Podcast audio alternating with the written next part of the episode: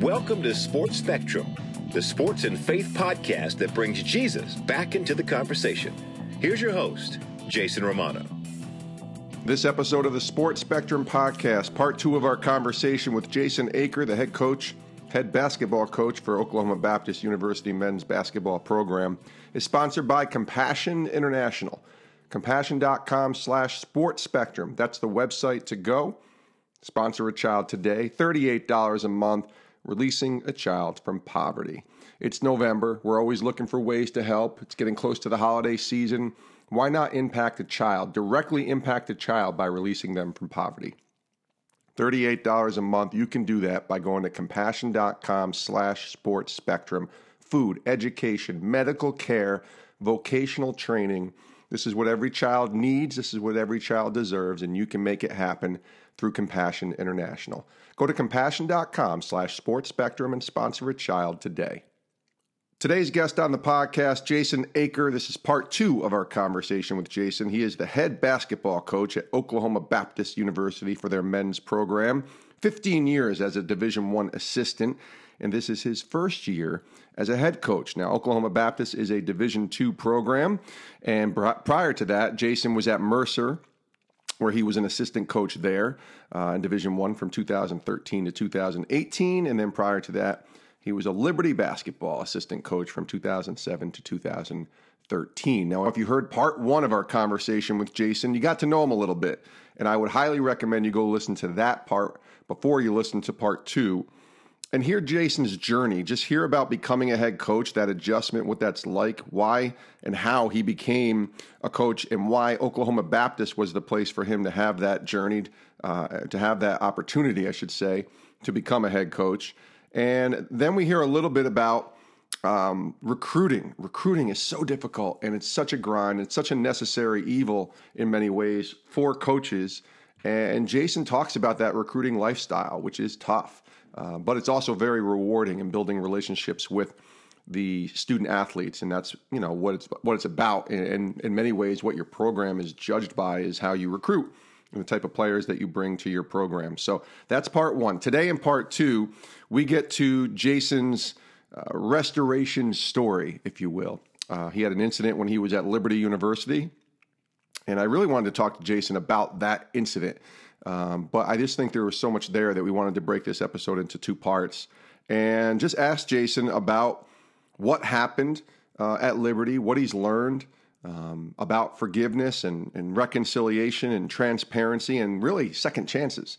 Um, Jason, in many ways, will say on this podcast that he doesn't have his job as a head, head basketball coach at Oklahoma Baptist if it wasn't for uh, forgiveness, if it wasn't for God, um, and if it wasn't for opportunities through the relationships that he built. So I really enjoy talking to Jay. Uh, I think he's going to be outstanding for Oklahoma Baptist, and uh, you can just sense the character, sense the uh, humility, and sense the man that he is, uh, who loves Jesus and loves his players, and certainly loves his family as well. So let's get to part two of our conversation with Oklahoma Baptist University men's basketball coach Jason Eaker here on the Sports Spectrum podcast. Take a listen.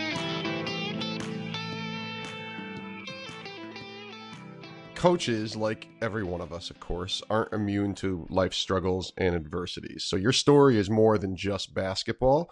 It's actually um, one of the ways we connected a few months back, and you shared your story with me, and that's when I really knew I wanted to have you here on the podcast. Tell us about what happened. It was during your time at Liberty, and kind of take us through um, all of that, and you know, we'll talk a little bit more about kind of some of the things that you've learned through the process. Well, I was at Liberty University. Um, I was an assistant coach. Um, I was working for a man named Ritchie McKay, who is now back at that school as the head coach. Um, and I was on my on my little climb. Um, was wanting to be a head coach at a very young age. Um, had gotten some breaks along the way um, with my career.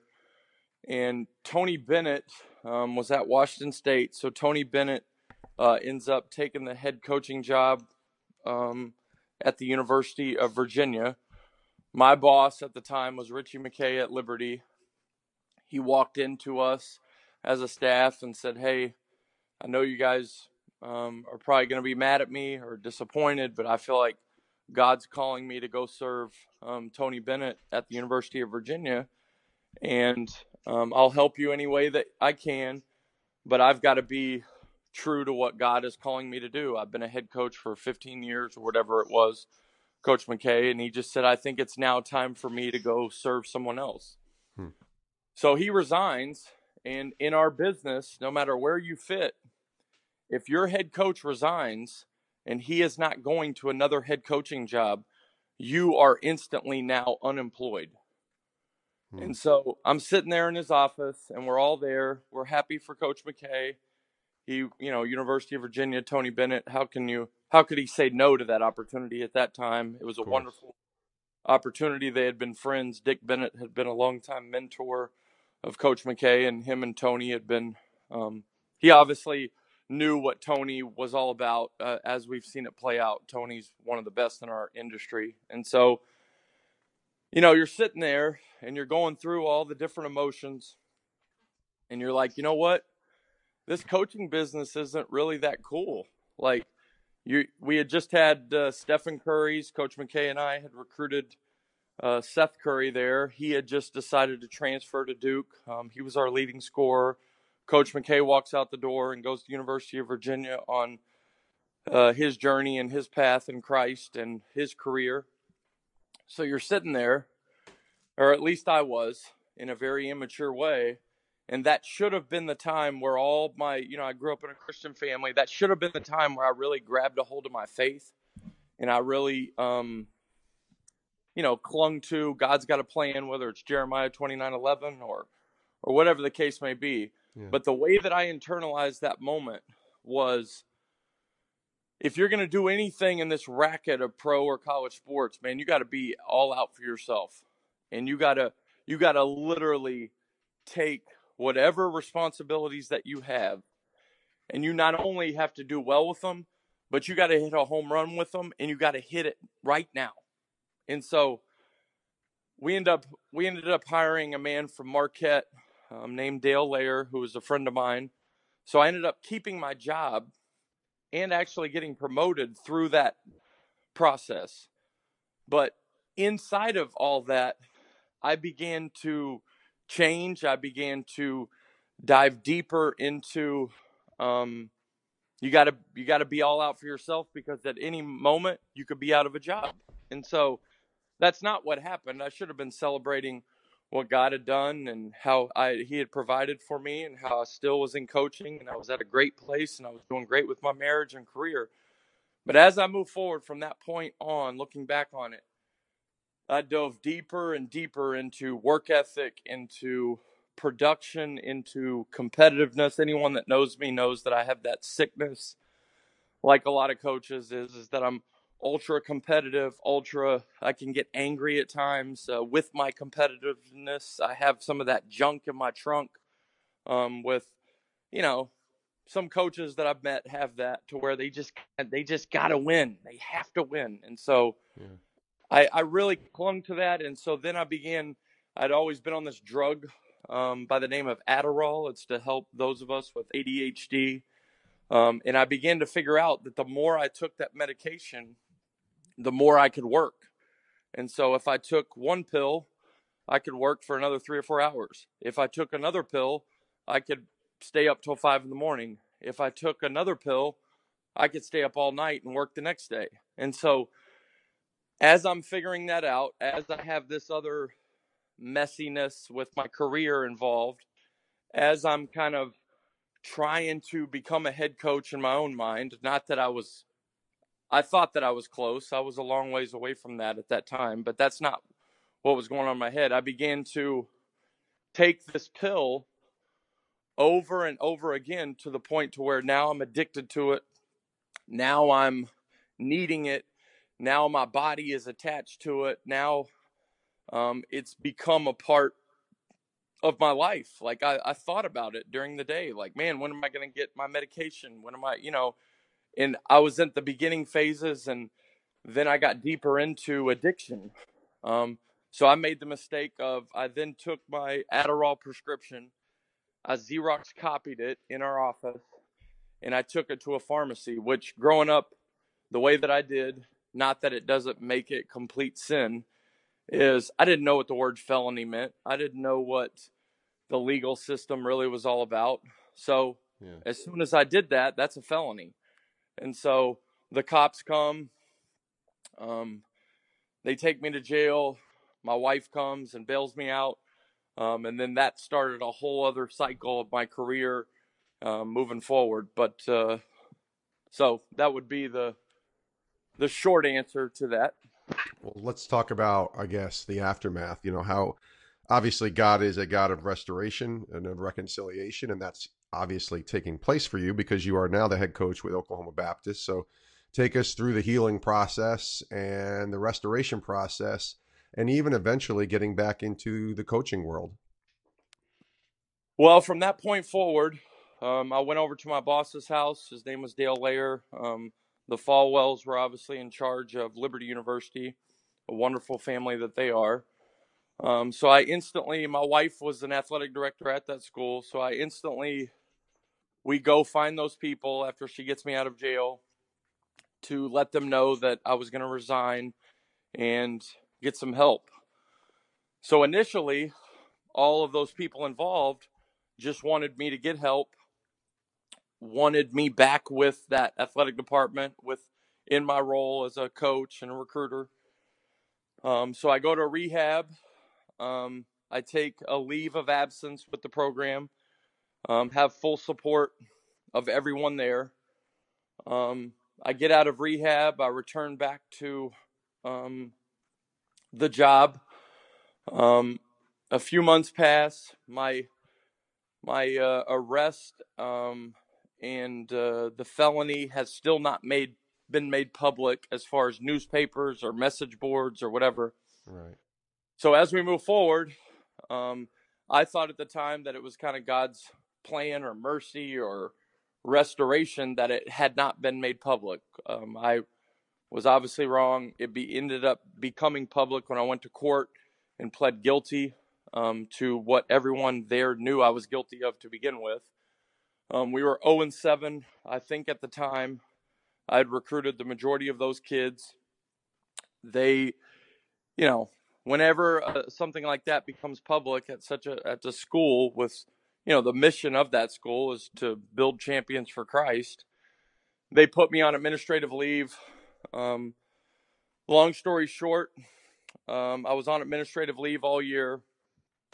Uh, I ended up parting ways with the school uh, one week before the NCAA tournament, um, effectively ending my coaching career. I would I was never going to be heard from again in coaching. Um, that team actually ended up going to the NCAA tournament that next week. Um, my wife was there. Um, obviously, all those kids and families were there. We were the losingest team to make one of the losingest teams ever to make the NCAA tournament. Um, so whether it was the New York Times or the Washington Post, as they were telling our team's story about, hey, these losers now became winners, and it's at Liberty and God, and you know, I was a part of the story, but for me, it was a very negative thing. It was like it was just another thing of what those kids had been through, losing a coach to addiction and prescription fraud and um, so whether it was my career my self-esteem um, my job my license um, they they put me on probation uh, for a year they said if i did my probation that a year from then they would, wipe it off my record but the damage had already been done publicly um, and the way that we think about you know even god can't um, overcome Google. You know, is the way. You know, right. I've said that to myself many times as it not being a joke. Is that yeah. hey, God, we we serve a Almighty God, but God can't make my mugshot go away online, and so um, I move forward. Um, coach Hoffman, who was now at Mercer University, the longtime coach at Oklahoma Baptist, he had tried to hire me a few other times before, but I had loved being at Liberty and wanted to be there with Ritchie McKay and Liberty. He ends up talking me into becoming probably the oldest graduate manager in college basketball. Um, so I went back to graduate school at 35 years of age. my wife took a job at Mercer University, took a step back in her career on my behalf. Um, and so we went to Mercer. That first year I was there was the year that we famously beat Duke. Um, a year went by. Um, one of our assistant coaches' wives actually got an assistant's job at Rice. So he resigned, and the president, who, you know, this had nothing to do with any decision, but the president of that school and Coach Hoffman are both OBU grads. They promoted me to be an assistant coach. And so they, uh, I get back on my feet there. Um, served for another three years there as a full time assistant. So it was like the first time where an HR department and a president and an AD and a head coach said, We know that this has gone on with Jason, but we've seen him work here as a volunteer. And we're not saying he's the greatest thing, but it's okay for him to be a coach. And so, hmm. you know, each moment along the way, you know, I could go into great detail about, you know, each moment, um, whether it's getting on the plane for the first time and you having to show your ID, um, thinking that they're going to run a background check on you for whatever reason, or that phone call from Jake Nelp and Bob Hoffman saying that they weren't going to open the search up and they were going to give me an assistant's job. Because um, I applied for about 100 assistant's jobs and nobody obviously was interested in me. And that's not really abnormal, having nothing to do with Adderall. Right. But it's hard. It's hard to get a job at ESPN. It's a hard. It's hard to get a job in Division One basketball. I mean, it's hard enough. Yeah, oh yeah. And so when you when you throw negativity in there, and now you're married, and now you're a little older, and now you're a graduate assistant at 35 years of old. I mean, you're you're not getting a job. So um, each step along the way, um, there were moments of victory. There was moments of doubt. There was moments of anger, frustration, and then, you know, right before I got promoted to be an assistant coach, I finally sat down with my wife in tears and just said, "It's over. Like I appreciate everything that you've done and the people here at Mercer, but like I'm not like it's over. I got to get on with my life and get out of coaching." And so, obviously, a week later, I got promoted. and, uh, you know, similar to, you know, my real heart is that I always wanted an opportunity to lead my own program. But as I went to the bottom, and now I'm just fighting for a salary, I'm just fighting to stay in coaching. Obviously, the furthest thing from my mind was I just wanted to be around young people. I wanted to, I knew that I had a passion for basketball and coaching. I knew that that was probably the only thing I was good at. And uh, so the head coaching thing was something that I had I had thrown away. Um, I had let go of that. Um, um, and then for it to all come back around, um, that was that was a very powerful moment personally for me, not in what I did, but at every step along the way. And I and I don't want to vouch for God as if I know what God is doing because we are called to read His Word and follow Him, but we don't really know what God is doing. I mean, you know, we're just here on earth. And so I don't mean to say that I know what God is doing, but as things begin to be orchestrated in my life in a positive way, um, it was, you know, at every step, it was never, this is what I did. Like, like, this is how sinless or this is how hard I've worked. Like, at each moment, I'm like, God, like, thank you. Like, like, why? Like, man, I got to do a good job. Like, what are you sure, God? Like, why me? Like, you start to like see that the opportunities that we get or don't get, in my opinion, this is how I um, view my faith and my relationship with the Lord. Um, I feel like we're at the like God can giveth and God can take it take away. I don't necessarily know that that's the right way to frame it, but at each step along the way, as far as my career and Meredith staying with me in my marriage, um, I feel like it's been God. I don't feel like all the work that I had done prior to getting arrested, I worked way harder back then. Like, right. but yet more positive things have gone on when it's been, it's not, that's not been how I thought, you know? I'm like, God, I, I different times when I speak on this publicly, the one thing that I was certain of, and the biggest power that I have in my life, is I was at that point where when you Google my name, you see all the articles about Coach Eaker was arrested and the judge and Adderall and here's his mugshot. Is I just said, you know what? I got no shot. Like I can go be a stockbroker, I can go be a fireman, I can do but as far as coaching and the nature of these search firms, like I I got no chance. Yeah. But the only chance that I have is Christ. And so I don't I don't uh it gets me emotional just thinking about it, but uh I still feel that way here um today with my marriage, with the transition, with our team, with leading, with like I got no shot. In every morning when I wake up, whenever I embrace that, those are the days where God uses me. And the days when I'm like, man, I got to tell these kids what we're doing and they're not going to push me around. I'm a first time head coach. Like when I think like that, like that's what Adderall did to my life. Like whenever I'm like, I got no shot today unless I'm right here with you. I know, God, you're with me, but unless I'm right here with you and I'm walking with you, like I got no shot. And so it was, it's been so true um, of my marriage. It's been so true of my career that I really have no business being here. I have no business being married. I have no business being a head coach. But with Christ, for those for the few people that will listen to this, if you have Christ, you have a shot. And that doesn't mean that our loved ones won't get sick. That doesn't mean we won't lose games. That doesn't mean any of that.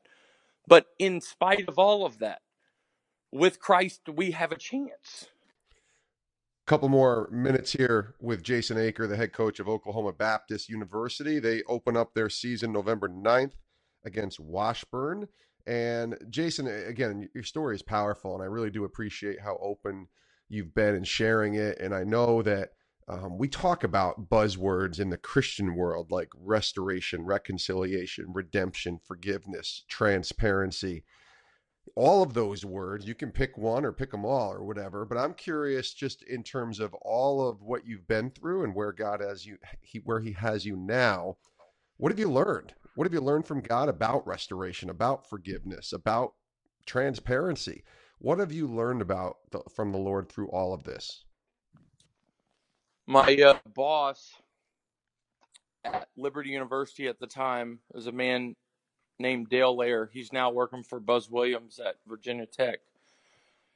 Um, as I was going through that, um, he used to always say, I don't know because he he has a lot more life experience. He has many stories. Um, he was the head coach at Colorado State. He was the head coach at Liberty. Um, he's taken two teams the NCAA tournament.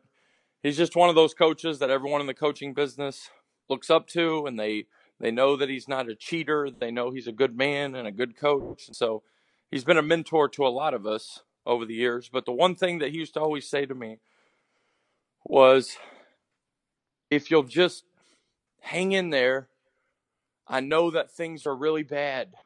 Like, I know that you're really down. I know that there's nothing I'm going to say that's going to give you a job or or make you happy today he just said, but the one thing that I've found to be true in my own walk with the Lord and my own coaching journey, in my own broken relationships with other believers and people in the workplace was God has this habit of taking sin, of taking messiness, of taking um, missed opportunity in our faith and turning it into something good. He just said, I don't know. And he used to always say, and in, in those of us that know him, um no like i could even impersonate him saying it is he just said i don't know how he does it i don't know why I don't, like i don't know how he does it because we're we're always at that point where we're like we're not going to talk to that person ever again i hate that person they lied to me or i'm never going to do this or i hate that school or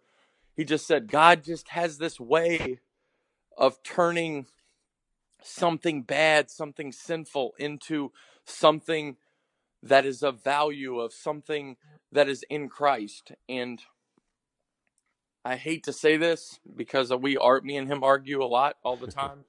Um, he was actually on staff with me last year at Mercer, um, but he's right.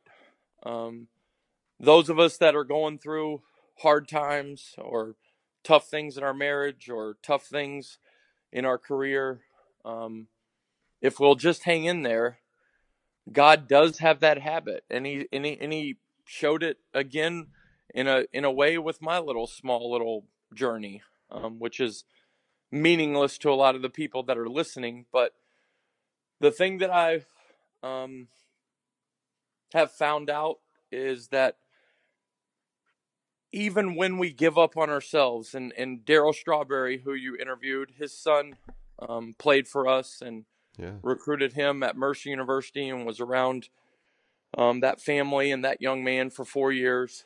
Um, and I've heard him speak on this before. Even when we give up on ourselves, you know, and, and he his testimony is powerful. If if no one if you haven't listened to it and you're listening to this podcast, is that if you if you are one of his children, if you have accepted Christ as your Lord and Savior, even when not when other people give up on us, because most people don't give a rip about us. But when we when we give up on ourselves, Christ still doesn't give up on us. And um, I've learned that um, about his character. Um, I'm a living example of that. That I gave up on myself. I gave up on my career. I gave up on my dreams. Um, and I, I say this in a in an embarrassing way. I gave up on that a long time ago, and so I didn't think that I was worthy. I thought that I had made choices that eliminated uh, myself from from ever stepping into what God would have for me. Is that that's not how God works, um, and I'm I am saying that in a in a point in my life where I am celebration would be the wrong word, but I am excited to be here. I'm obviously feel blessed. I feel like God's given me this opportunity. Um, but even if we don't get the job, Christ still hasn't Christ didn't give up on me when I was a GA and applying for all these coaching jobs. Like even if I hadn't gotten one, that doesn't mean that Christ had given up on me. And so I've learned that about his character. I obviously stay, say that on this podcast in a way to where it's a little bit self-serving because I am I did get to what it is that I wanted to do. So some of that even rings a little hollow to me as I say it, but um, it's I can only speak to the life that I've lived um, and career and marriage, and so I just feel like Christ is there with us um, through the good and the bad, and I'd been taught that um, since I was five years old in Altus, Oklahoma. But I've I've now got some skin in the game per se, and got some sins behind me, hopefully for good. Um, and so I just feel like the biggest thing that I've learned is that we can always come to Christ with our sin. We can always come to Christ, but He can do nothing. He can do nothing with our lives. He can do nothing with our heart if we're not honest with Him and honest with ourselves, even though He already knows. It's good. It's really good. He is Jason Eaker the head coach at Oklahoma Baptist University. Like I mentioned, they're opening up their season November 9th against Washburn. It's Jason's first year as a head coach. And of course, listening to your story has been very inspirational, my friend. And we, uh, we're going to be rooting for you. We're going to be praying for you. And of course, we wish you nothing but the best, both in the season, but of course, even more in Christ. Thanks for joining us, Jay, and we'll talk to you soon. All right. Thanks for having me. And that was Jason Eaker, Oklahoma Baptist University men's basketball coach, joining us here on the Sports Spectrum podcast. I thank Jay for for being here on the show, uh, and also thank him for for sharing his story. Um, it's funny because I remember talking to him, and he might have eh, not said this in these, these exact words, but it was a lot of something to do with well, why does my story matter in the sense of how many people it's going to reach? Certainly, it's mattered to him. But when we share stories, we're not sharing them to brag or to um, shine light on all the cool, good, good things that I've done or we've done. We do it to point others back to the one who is all good and all powerful, and that is God. Uh, and we also do it and we share our stories. I've certainly shared my stories, many of them, to help others. And that's exactly what Jason wanted to do with this podcast and what he's wanted to do in sharing his story is to help others through it, to give them, uh, you know, a hope, I guess, like Jeremiah 29 says, you know, a hope in a future. That's what he wants to do. Um, he wants to provide hope through his story. And uh, I think he's done just that. So we appreciate Jason for being here on the podcast. We're looking forward to watching him get his season underway with Oklahoma Baptist. Like we mentioned, November 9th, it kicks off against Washburn in his Division Two. Uh, so let's keep our eyes on Jason Eaker and the Oklahoma Baptist men's basketball program here in 2018 2019. Thanks for Jay for joining us. We also thank Compassion International for sponsoring this podcast for $38 a month, you can make a difference by sponsoring a child through compassion and you release them from poverty. That is so powerful. And you get a chance to make that difference with food, education, medical care, vocational training, all done in the name of Christ. And you, when you sponsor a child, are providing just that to that child. It's amazing. It's an opportunity for you to make a difference releasing a child from poverty. Go to compassion.com slash sports spectrum. Compassion.com slash sports spectrum Sponsor a child today. I promise you, you will not regret it. Thanks for listening to this episode of the podcast. You can reach us on Twitter, Instagram, and Facebook. Sports underscore spectrum is the handle. You can also find us on our YouTube channel with all these podcasts, as well as lots of cool videos there. And all of our content, a daily devotional at 6 a.m., content daily, articles on the intersection of sports and faith, all of it can be found at sportspectrum.com. Also, your chance to subscribe to the Sports Spectrum magazine. Got a great deal going, just $18 for an entire year. Go to sportspectrum.com, check it out, and subscribe to our magazine today. Thanks for listening. You can reach me via email, jason at sportspectrum.com. Would love to hear what you think of Jason Eaker's story or any other podcast that we've done. If you have any ideas for guests that we should have on, Big names, little names, small names, programs, stories we don't know about, stories everyone knows about. Please send them to me, jason at sportspectrum.com. Have a great day. Thanks so much for listening and taking time out of your busy day to tune in to the Sports Spectrum podcast, the intersection of sports and faith.